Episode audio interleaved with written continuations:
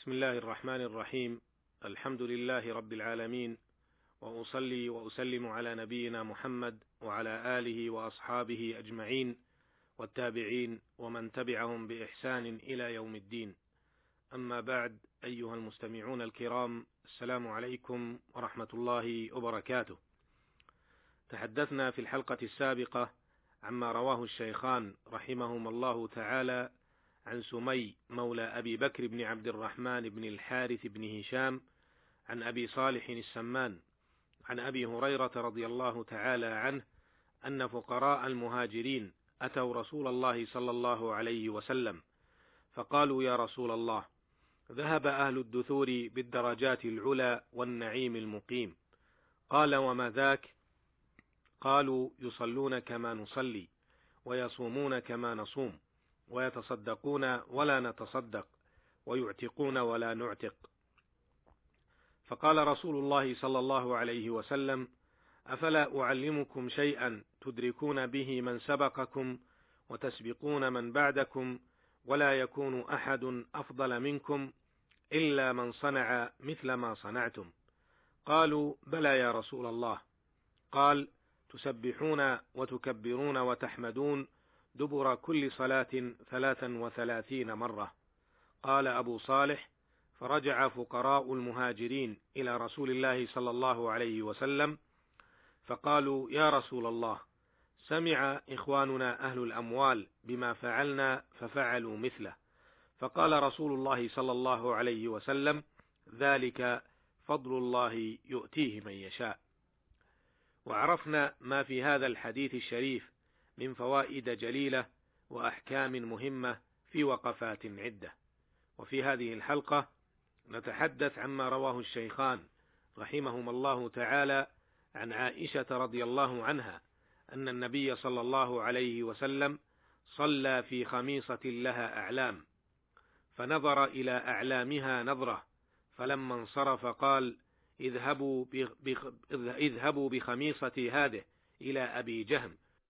وأتوني بأنبجانية أبي جهل فإنها ألهتني آنفا عن صلاتي. هذا حديث عظيم يحكي موقفا من مواقف النبي صلى الله عليه وسلم في صلاته وما جرى له فيها. نقف مع فوائده وأحكامه الوقفات الآتية. الوقفة الأولى ذكر في الحديث قوله صلى في خميصة لها أعلام. الخميصة هي كساء مربع مخطط بألوان مختلفة. وقال في الحديث أيضا وأتوني بأنبجانية أبي جهم ذكر أهل العلم أن الإنبجانية كساء غليظ ليس له أعلام. الوقفة الثانية دل الحديث على أهمية الخشوع في الصلاة وضرورة, وضرورة حضور القلب فيها. والانتباه إلى أفعالها وأقوالها. ولعظم هذا الخشوع أمر رسول الله صلى الله عليه وسلم برد هذه الهدية الذي أتته من أبي جهم وهي الخميصة التي لها أعلام لأنها أشغلته بعض الشيء أثناء صلاته. ولكن لكونه صلى الله عليه وسلم على خلق عظيم كما وصفه ربه جل وعلا خشي أن يكون في قلب أبي جهم شيء من رد الهدية فأمرهم أن يأتوه بكساء أبي جهم الذي ليس له أعلام. والخشوع أخي المستمع هو ركن الصلاة الأعظم الذي لا تتم الصلاة إلا به. ولذا عظم شأنه في كتاب الله تعالى وسنة رسوله وسنة رسوله صلى الله عليه وسلم فالصلاة ليست هي الصورة الظاهرة المعهودة من القيام والقعود والسجود والتعبد بالألفاظ فحسب. وإنما الصلاة الكاملة هي المبنية على الخشوع والخضوع وحضور القلب. والصلاة الكاملة هي المبنية على الخشوع والخضوع وحضور القلب. ومن لا تكن كذلك فهي كجسد ميت بلا روح. ولذا علق سبحانه وتعالى فلاح المؤمنين على الخشوع في الصلاة. يقول جل وعلا قد أفلح المؤمنون الذين هم في صلاتهم خاشعون جاء في الصحيح عن عثمان بن عفان رضي الله عنه عن النبي صلى الله عليه وسلم أنه قال ما من امرئ تحضره صلاة مكتوبة فيحسن وضوءها وخشوعها وركوعها إلا كانت كفارة لما قبلها من الذنوب ما لم يؤت كبيرة وذلك الدهر كله. والخشوع أخي المستمع هو خضوع القلب وطمانينته وسكونه لله تعالى وانكساره بين يديه ذلا وافتقارا وإيمانا به وبلقائه. والخاشع في صلاته هو ذلك الرجل حاضر القلب المقبل على الله تعالى في صلاته. الذي قد أشعر قلبه عظمة من هو واقف بين يديه فامتلأ قلبه من هيبته وإجلاله وتعظيمه. ولذا فقد ذم الله تعالى قسوة القلب وعدم خضوعه وخشوعه وتعوذ رسول الله صلى الله عليه وسلم من قلب لا يخشع وندب المؤمن إلى اتخاذ الأسباب المعينة على الخشوع. والبعد عما يذهب هذا الخشوع. ففي الحديث الصحيح أن أن الرسول صلى الله عليه وسلم كان يدعو دائما فيقول اللهم إني أعوذ بك من علم لا ينفع ومن قلب لا يخشع ومن نفس لا تشبع ومن دعاء لا يسمع.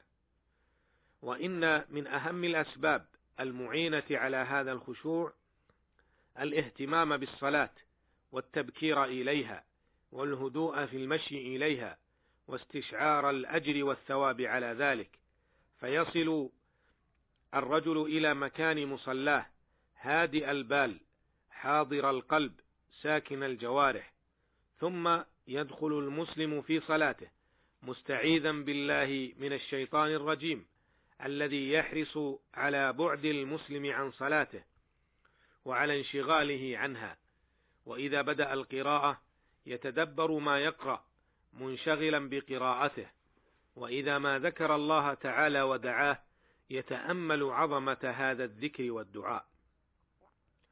ومما يعين على الخشوع أيضا نظر المصلي إلى موضع سجوده ولا يشغل بصره في النظر بما أمامه أو ينظر يمنة ويسره فإن البصر نافذة كبيرة إلى القلب والتفات البصر في الصلاة اختلاس يختلسه الشيطان من المصلي في صلاته. ولذا من السنة أن يضع المصلي سترة لصلاته لكي لا ينشغل بمن يمر بين يديه. ومما يعين على الخشوع أيضا بعد القلب عما يشغله من الأكل والشرب أو النوم. ولذا نهي عن الصلاة حال حضور الطعام أو الشراب أو مدافعة الأخبثين أو أحدهما لأن ذلك مشغل عن الصلاة.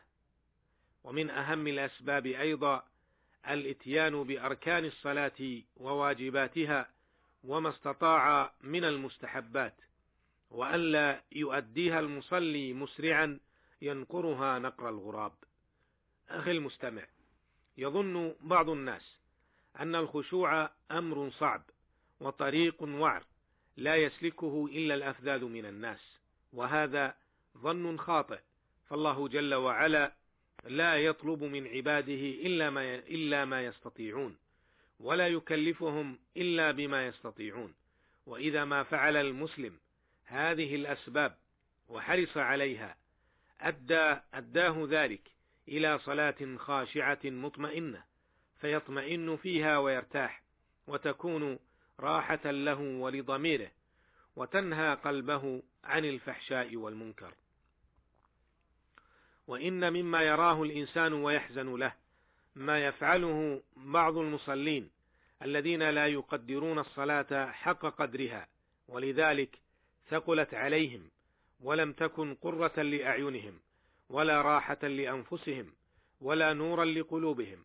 فترى البعض ينقرها نقر الغراب لا يطمئن فيها ولا يذكر الله فيها إلا قليلا والطمأنينة في الصلاة ركن من أركانها لا تقوم إلا به لذلك قال النبي صلى الله عليه وسلم للرجل الذي لم يطمئن في صلاته ارجع فصل فإنك لم تصلي وبعض المصلين هداهم الله يصلي بجسمه لا بقلبه فجسمه في المسجد وقلبه متعلق بأمور خارج الصلاة وقد ينشغل بملابسه أو بأجزاء من جسمه عن عن الصلاة وذكرها وقراءتها وهذا أمر خطير ينقص ثواب الصلاة ويقلل من أجرها.